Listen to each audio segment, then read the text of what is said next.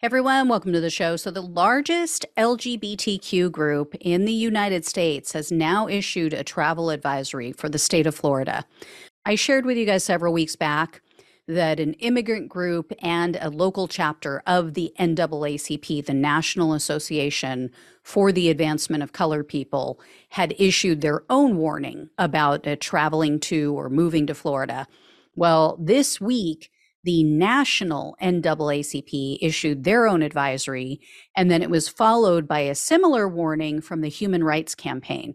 Although the group noted they're not calling for a boycott of Florida, they warned members of the LGBTQ plus community of the quote devastating impacts of laws. And in addition to the state's Don't Say Gay bill, um, also bans on gender affirming care and anti trans bathroom policies, they cited all these new restrictive abortion laws, weak gun policies, all the book bans. These were all of the reasons for their concern. So the president of the organization said in a press release, quote, since the day he took office, Governor DeSantis has weaponized his position to weave bigotry, hate, and discrimination into public law for his own political gain. So there you go, guys. Meatball Ron, old pudding fingers, says he wants to make America Florida. so I guess that means he wants other countries to advise against travel to the US entirely.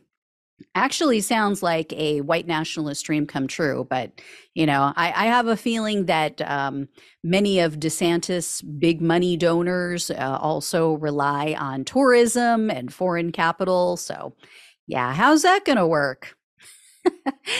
uh, yeah, like I said, he is not tested on the national level.